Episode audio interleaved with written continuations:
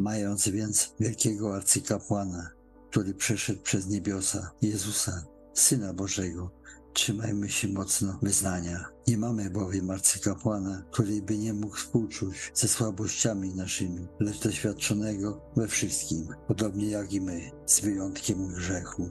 Przystąpmy tedy z ufną odwagą do tronu łaski, abyśmy dostąpili miłosierdzia i znaleźli łaskę ku pomocy w stosownej porze. Albowiem każdy arcykapłan, wzięty spośród ludzi, bywa ustanowiony z ramienia ludzi w sprawach odnoszących się do Boga, aby składał dary i ofiary za grzechy.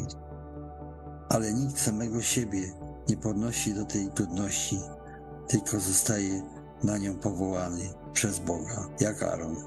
Tak i Chrystus nie sam sobie nadał godność arcykapłana, lecz uczynił go ten, który do niego powiedział: Jesteś moim synem, dzisiaj zradziłem ciebie.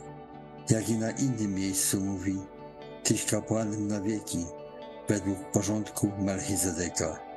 Za dni swego życia w ciele znosił on z wielkim wołaniem i ze łzami modlitwy i błagania do tego, który go mógł wybawić od śmierci, ale dla bogobojności został wysłuchany.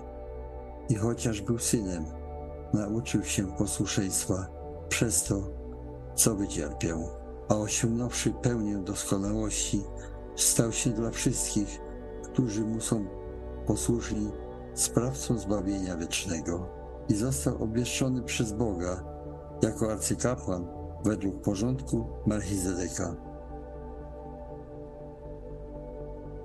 Ja ustanowiłem króla na Syjonie, świętej górze mojej.